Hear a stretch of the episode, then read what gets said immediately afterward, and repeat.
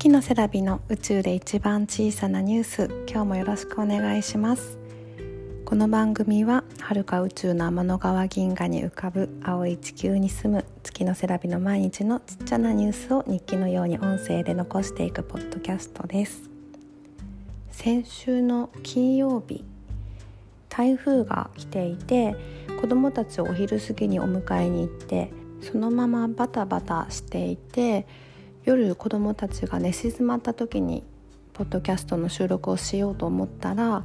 前の日から喉が痛かったんですけど急にね声が出なくなっちゃってたんですよね。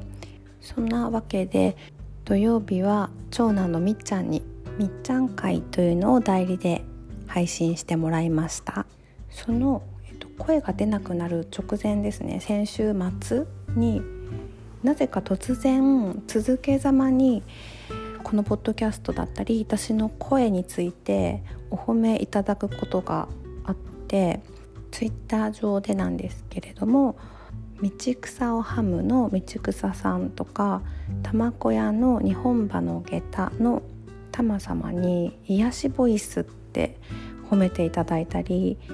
大輝は常にかっこつけていたいの大輝くんにも内容を褒めていただいたりとかあと三角の上までの南さんに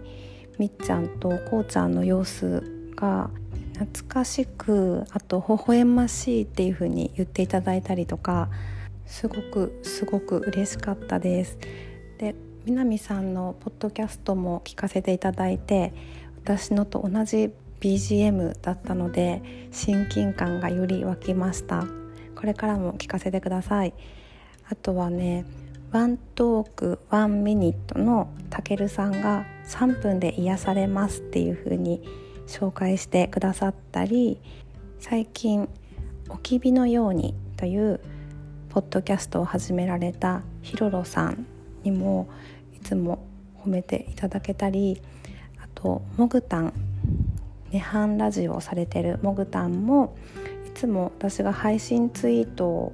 自動でしてるんですけどそれをリツイートしてくださったりいいねしてくださったり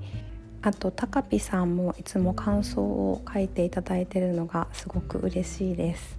あと夫の相方のシュの話すラジオのシュさんがシュの話すラジオの中で自分の名前を出してくれた方にアンサー配信みたいな感じでお礼を言ってるのがすごく素敵だなと思ってもちろんしゅうさんにもお礼を言いたいんですけどちょっとこの今日の配信はいつも感想をくださる皆様や聞いてくださってる方々に対して感謝の気持ちを伝えたくって録音しています。もちろん感想とか、うん、関係なしに全ての聞いてくださってる方だったり私を認知してくださってる方に対してもぱり感謝の気持ちっていうのを常に持ってこうマイクに向かって話してますのでそれが伝わるといいなと思っています。で最初にその癒しボイスっていう風に褒めていただけたっていうお話をしたんですけれどもねその癒しボイスって言われるのがすごく嬉しかった反面ちょっと恥ずかしいというか自分の声って結構弱々しいというかなんか張りがない感じだったりとかあんまり自信がなかったんですよね。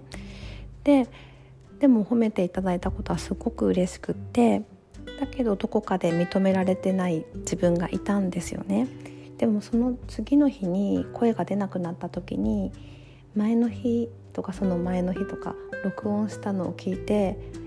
その声が出ないのに比べたらすごいいい声じゃんって 恥ずかしながら思いました。全然声が出なくってカスカスの声だったんですよね。だからこそ気づけたというか認められたんだと思います。